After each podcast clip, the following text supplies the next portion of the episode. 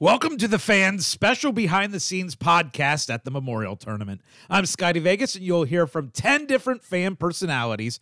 I told each one of them they have two minutes to tell a great story associated with Muirfield Village and the Memorial Tournament. You won't want to miss these. Most are stories that have never been told on air. Let's kick things off with Beau Bishop from Bishop and Friends about hitting a celebrity's house. Beau? So, one of the privileges of being able to cover this event for so long was the ability to play in the media outing, uh, which happens usually a couple of weeks before the tournament. Um, so I played in it know, half dozen times, and always it was always a mix of looking forward to it and completely terrified because I suck at golf. Um, and this was the last year that I played in it, and I was playing with uh, Dom and I was playing with Paul Spahn, who's a longtime sports director at Channel 10, and we had a group uh, of, of guys who were going to go out there. And at the last minute, I was feeling pretty good on the range, and pretty decent. Um, for me, at least, at, my best bogey golfer. So out here, you know, if I if I could break hundred, it felt like a win. Um, but I never had before, but was feeling good. And so right before we went to uh, go tee off, they switched our pro that we were playing with. It's three media guys, and then you play with a pro uh, or a member out here. Not a pro from the PGA Tour, but a, a member out here or somebody who is connected to the tournament. So the guy that we got picked to play with was a guy you maybe heard of named Jack Nicklaus Jr. So now I went from, well, this will be a lot of fun to, oh my God, terrifying. Like this guy's on the bag in 86. Like, I'm going to go play his dad's course with him. Like, and I, I knew, known Jack Jr. a little bit, but not to the point where I was certainly comfortable, like showing my game off to him. So all I'm thinking is, I hit iron off the first tee because I'm, I do not want to hit a house, which is really hard out here. Um, and it went down the fairway, and I was like, okay, way to go. And amazingly enough, first four holes went bogey, par, par, bogey. So I was two over through four, and I felt like king of the world. On five, Dom and I both hit it right. Big dog leg right. We both hit it right into the trees. My view of this was who gives a damn? I don't care. I'll take a drop. Nobody cares. Keep it moving. Dom's view was, hey, I got to find my ball. If I don't, they're going to think I'm cheating. So we're up there in the woods looking for a ball. Jack Nicklaus Jr. yells back at us, Hey guys, move it along. Let's move it along. Let's keep it moving. Completely unnerved me. I did not hit another good shot. Could not get off the tee box. Did not hit another good shot until nine and I played nine and I, I got a bogey on nine and was feeling pretty good about things. I thought, okay, Jack Jr., he was really, really great. Like he was very gracious and welcoming and all of that, and um, felt very comfortable from that point on. We get to 10T, and I see a little golf cart driving, and it's pretty obvious who that person is, and it was Jack Nicklaus Jr. So, or Jack Nicklaus Sr., the bear. So we go to the tee on 10, and what they make you do at the Memorial media outing is they make you play a couple of tees from the tips as if this course isn't hard enough to make you understand just how hard it is for you. So that was one we played for the tips. And it's forever from the tips to go over that ravine and get it to the fairway. So you got to hit drivers. The only shot I can. There's nothing else I had that would clear it. Pull out the driver. Jack Nicklaus is on the tee box watching us hit.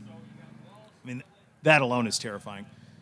I hit the ball so far right I swung as hard as I could. I hit the ball so far right that it hit the roof of a house that I was told was Jack Hanna's house. And Jack Nicklaus said, Well, I've never seen one hit there before. And that is how I finished my day. Uh, so it led to exhaustion. I was unnerved from there. Jack followed us for a couple of holes, took a couple of swings, played around. He was great. Junior was great. Um, but that is a moment that if people say to you, would you want to play the Memorial Tournament? Would you want to play Muirfield Village with Jack Nicklaus Jr. and a couple of holes with Jack Nicklaus around? People would say, oh, of course I would. No, not me. Worst. Appreciative of it. Great story, great memory. Not a lot of fun for your Uncle Beau on that day. And now Anthony Rothman from Rothman and Ice has a story about Jack in his undies. Wow, too many memories to even pick one.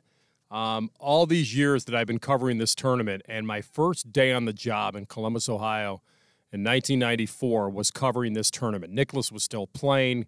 Guys like Payne Stewart and Freddie Couples. It was just a who's who. But maybe my favorite memory of all was when the memorial handpicked a few people to fly down to Jack Nicklaus's house in North Palm Beach, right on the intercoastal, to interview him. And my, if my memory serves me correctly, it was probably on the maybe the 25th anniversary of the tournament. It may have even been the 20th. But either way, we flew down there and you go through a gate. He's in North Palm Beach. And it's not like he was answering the door. It's not like walking up to somebody's house. So we went in there, myself and my cameraman, and I can't remember who kind of escorted us out to his swimming pool. Now, the swimming pool was between the ocean and the house. And we set up on the back side of the swimming pool so you could see into the back of the house. And our interview was scheduled for probably like nine in the morning. We got to his house at 8:30. We wanted to be set up. We did not want to be late. That's not something you want to oversleep to. I mean, they flew us down there. And so we're set up and I'm sitting there waiting, and now it's about 9:15, and I see this guy come down into the kitchen and reach up into the cupboard and pull down some Cheerios or Frosted Flakes, and it's t-shirt and boxer shorts, and sits down at the kitchen table and pours himself a bowl of cereal. Now you got to remember, I'm about 50 yards away or 40 yards away. And I looked at my cameraman. I said, there's no way. That's not who I think it is, right? I mean, we're supposed to do this interview like 15 minutes ago. And it's Jack, and he's pouring himself a bowl of cereal, sitting in a t shirt, probably some kind of, with some kind of marlin on it or whatever. And he looks out with kind of an inquisitive look like, who are these two guys at my pool? One guy's in a shirt and a tie, the other guy's sitting there with a camera. And I kind of just, I know this is going to be tough for you to, to hear on the radio, but I knew it was Jack. I saw him, and I just kind of put my hand in the air and give like a one waver. And then he kind of put his hand up, gave me a wave, and then went back to eating his cereal. And I got to tell you, I looked at my photographer. I'm like, that's a moment I will never forget. And it had nothing to do with being here at Memorial, which there are a million of them. But uh, all the years I covered in television, we worked here from 8 a.m. to midnight and we'd go into the locker room because we did our show from the locker room. And I'd always say to my friend Clay Hall, like full amenities. Like I'm like, you want to take a shower? You want the old the old Bay rum. There's like this Bay rum cologne or whatever aftershave. Like get a little Bay rum. Like we had full amenities here, man. It was like our butler cabin, and we are here till midnight. And it was great. We had there were we rented a house down the street here on Kinross. This dentist, we rented his house because we're here for the entire week and we are after our six o'clock news, we'd order food, and some people wanted one thing and some people wanted another, and we'd always have an argument. But anyway, we're waiting for the food, and I, I looked out on the front lawn, and it was one of our producers and one of our photographers in a full blown fist fight. And I looked through the peephole, and I looked back to everybody in the house, and I said, uh, "Everybody, we got a situation out here." And it was two of our guys just fighting on his front lawn. It was unbelievable. So there are way too many memories to share. Uh, those are probably the ones I can, but I've, have, have had a love affair with this tournament uh, for almost 30 years. There's nothing better, and I appreciate letting or you letting me share them with you. Skip Mosic from Tee to Green. He's been to a few memorial tournaments. Skip, what's your favorite memories? Well, having been to every memorial tournament except for two, there's just too many to pick a favorite. But some of my favorite memories of Muirfield Village were the lead in and build up to the three big international team events the uh, Solheim Cup in 98, President's Cup in 13, and the Ryder Cup in 1987. And unfortunately, I had to miss all three because of Ohio State football. But my favorite of the three has to be the 1987 Ryder Cup. It wasn't a good year for Team US USA, captained by Jack Nicklaus that year. The past two Memorial Tournament honorees were part of Team USA in Larry Nelson and Ben Crenshaw. And I had a chance to interview both. And to this day, they both really felt horrible about how they felt they let Jack down. I mean, Nelson was a perfect 9 0 in previous Ryder Cups, but only earned a half point here in 87, while Crenshaw was completely shut out. The U.S. lost 15 13, and those two guys specifically felt horrible about their performance, which they wanted to win so badly for Jack Nicklaus here at his home venue. 1987 was the second consecutive Ryder Cup win for the Europeans and the first ever on U.S. soil. A team led by Seve, Faldo, Langer, Olazabal, and Woosnam. That year's Ryder Cup at Muirfield Village really started to make American golf fans pay more attention to that event that the U.S. had dominated forever, and we've seen the Ryder Cup become much bigger and better ever since. Now, why I missed it that year? Well, Ohio State football played at LSU that weekend, September 26, 1987, and in a rare midday game at Tiger Stadium, Ohio State and LSU played to a 10-10 tie. So, two high-profile events that weekend that saw the Buckeyes play a football game at an SEC school, while the Ryder Cup was here at Muirfield Village. Two non-wins for the home teams that weekend in 1987. Timmy Hall from the Buckeye Show shares a memory of a media day where he got to play out at Muirfield Village. All right, so one of my favorite Memorial slash Muirfield Village Golf Club memories. I hate to do it this way because I do feel like it's such a insanely incredible perk of the job, but getting to play the golf course one time a year and be members for the day. We talk about the media round that we've sort of lucked into by having this career. That's I got to go back a couple years to when I don't think everybody at this media round was able to start off on number one tee for one thing. It was a shotgun start, and it was myself, it was Anthony Rothman, and it was Brandon Beam. So it was a nice little power crew of fan on air employees. And the fourth player in that group wound up being, and I had no idea it was going to be this way until the day of, it was Jack Nicklaus's son, Jack Jr. So we play with Jack Jr. That in itself is one of the more incredible stories. But as we got off and going, you know, as, as, a regular player, you're so incredibly nervous to take the tee at Muirfield Village. And I think I wind up having a double bogey and a triple bogey, something like that to start on one and two. And then by the time the, the number, you know, number three comes around, you just sort of settle down, take a deep breath, try to pop one in the fairway, which I do, and then hit a nice little approach shot over the water there, which I do. And then listening to our wonderful caddies, I take the read. I don't really believe it at first, but as I'm lining up my putt and I'm just sort of trusting the line I was given, I roll it in, and it's a 25 footer downhill or whatnot. Jar the putt, I get this rush of adrenaline through me that I made a birdie at Muirfield Village Golf Club. And I kind of, in a joking manner, look over to Jack Jr. and say, Hey, Jack, tell your dad about that birdie next time you see him. And everybody starts busting up laughing. Everybody's cracking up. Everybody's loving that. There's this idiot that is five over par over two holes. Then he has a birdie. Wound up playing really well that day. Shoot 87, have a birdie on 14, have a birdie on 15 to have back to back birds on those two holes was incredible. It was just one other example in a long line of terrific memories that you have out at this great golf course. And then uh, getting to play that a few weeks before the tournament, you get that under your belt, and then you can just sort of waltz through tournament week and enjoy everything that's out there. That was one of my fond memories of this place. Jonathan T Bone Smith, not a huge golf guy, but absolutely loves tournament week. Uh, a lot of memories here at the memorial, a lot of fun memories. I definitely remember all the times where I've gone to the media center and then seen like actual real media people doing their jobs and I'm just walking in going, I'm about to talk about fart jokes for 3 hours. Can you print off some of my fart jokes, please? And then I see like Jack Nicklaus walk by and I'm like, this is this is insane. None of this makes sense. Why am I here? But it's a lot of fun. I love walking around, meeting all the people. We get a ton of listeners that come out every year, so that's always a blast. So I really do love this. And even though I know nothing about golf, it's nice to not be in my element, but still meet some idiots who like our show, just like me, because I'm the biggest idiot. So thanks for listening. Let's hear from the friends from Bishop and Friends, Eric Reeser, and then Chops. Hey guys, it's Eric Reeser from Bishop and Friends. Um, I, if you haven't listened to any of the programs that I've done, um, Columbus native.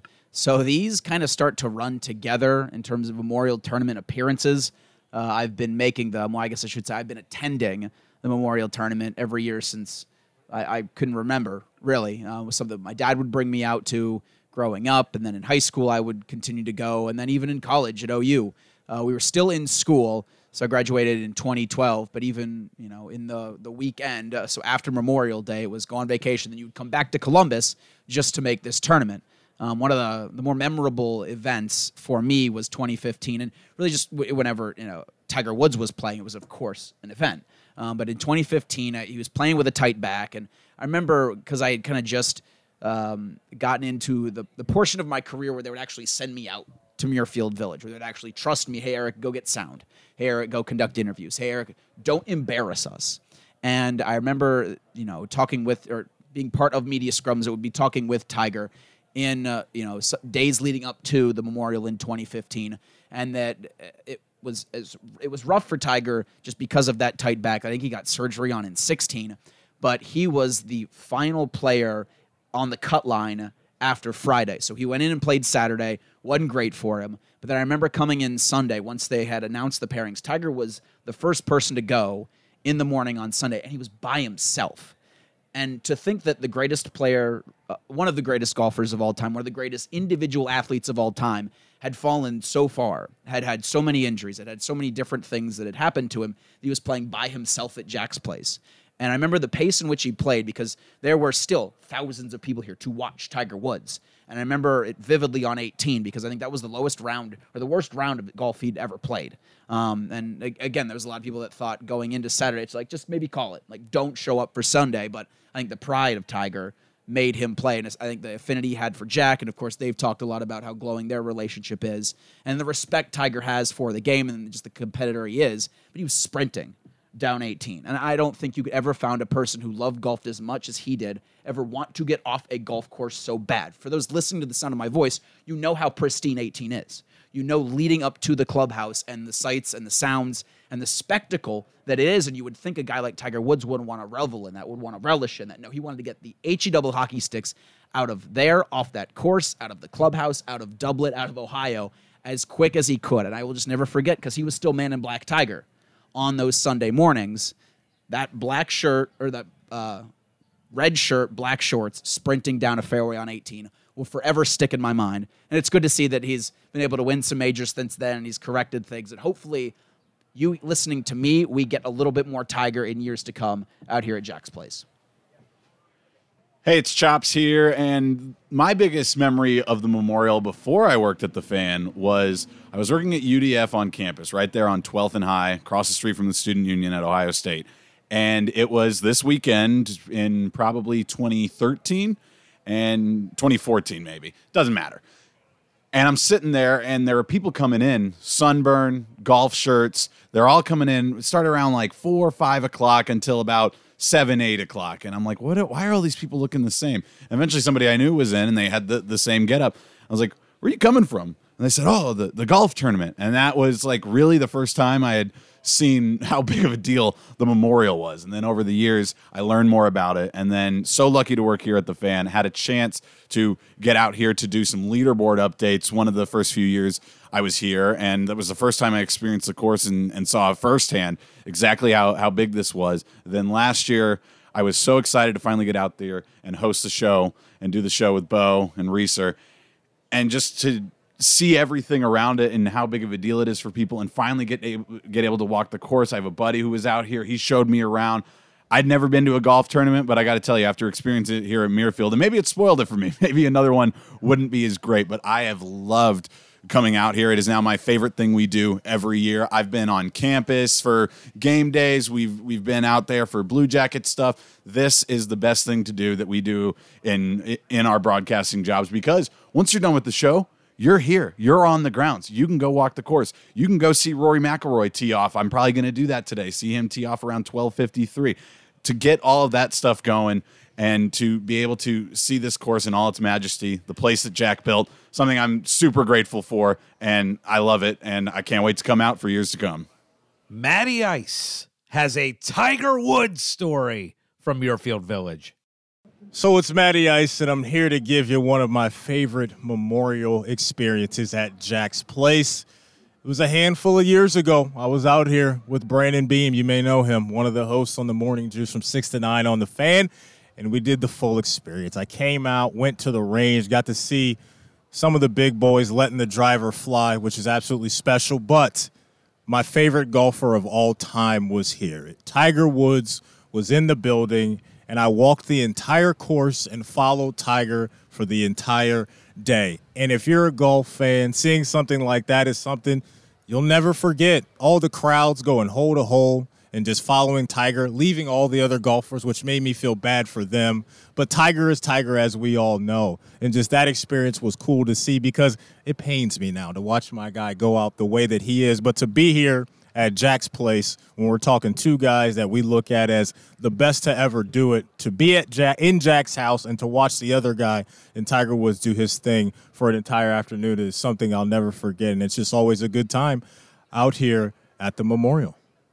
Let's hear now from Sticker Brad with a media center story, and then Jen Winters, who's new to the Memorial Tournament. All right, everybody. Uh, this is Sticker Brad, not Stupid Brad. I'm out here at the memorial. This is my final memorial.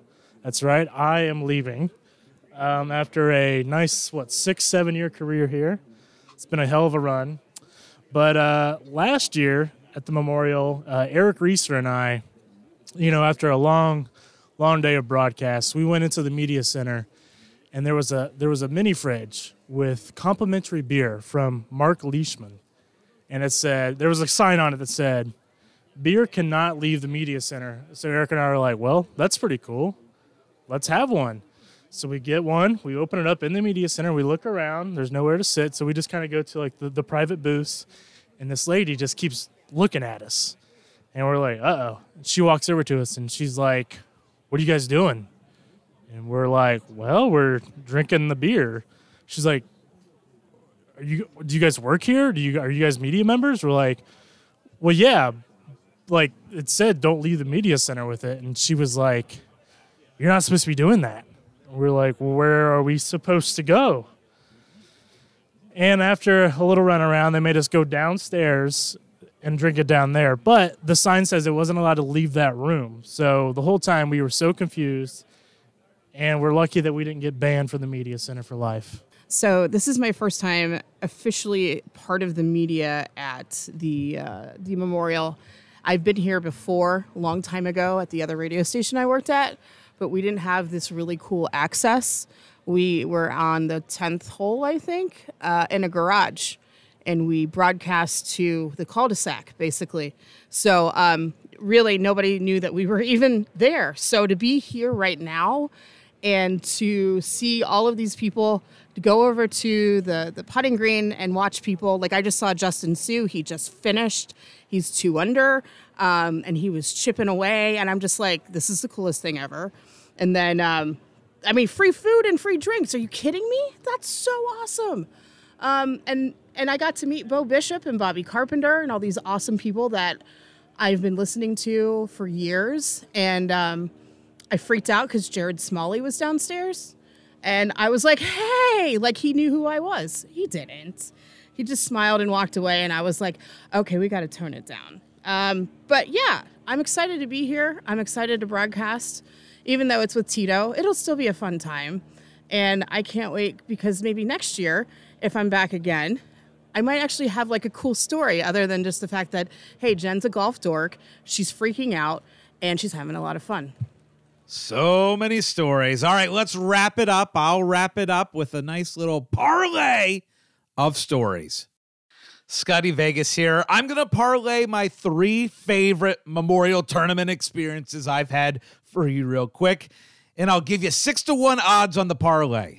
Start out with the opportunity in 2020. Anthony Rothman and I uh, had where we were on the grounds for the tournament when no one else could be. We were lucky enough uh, to host a couple shows and then walk around and follow Tiger, Rory, and Spieth as the only people on the holes. It was an experience really no other sports fan could really ever get during the pandemic, us being out there uh, as one of the few media members and, and fans uh, allowed on the course. Uh, second leg of the parlay, I'll tell you about one of my biggest betting wins was the year Jon Rahm had to withdraw from the tournament after round three, had a humongous lead, and I had Patrick Cantlay at 50 to 1. He goes out, Rahm does, and then Cantlay, who was way back, had no chance ends up winning, and that ended up being one of my bigger betting wins. Um, last leg of the parlay stories is getting the unbelievable opportunity to play Muirfield Village as a media member the last couple years. First time, I was so intimidated. I could barely swing the club on the first tee. You got caddies watching you, you got everybody at the first tee watching. Uh, then we played uh, this year and I played about as well as I could ever play. I my goal was to break 100. I shot 96. Almost took a, a ball to the dome from Brandon Beam out of a bunker shot. Uh, but uh, an incredible, incredible opportunity. I'll always be thankful for. There you go. That's my parlay of stories. Really could have made it a six way parlay, uh, but there you go. Did you make it all the way through? If you did, congrats. Thanks so much for listening to the fan stories out at Muirfield Village. We can't wait to be back next year, next June.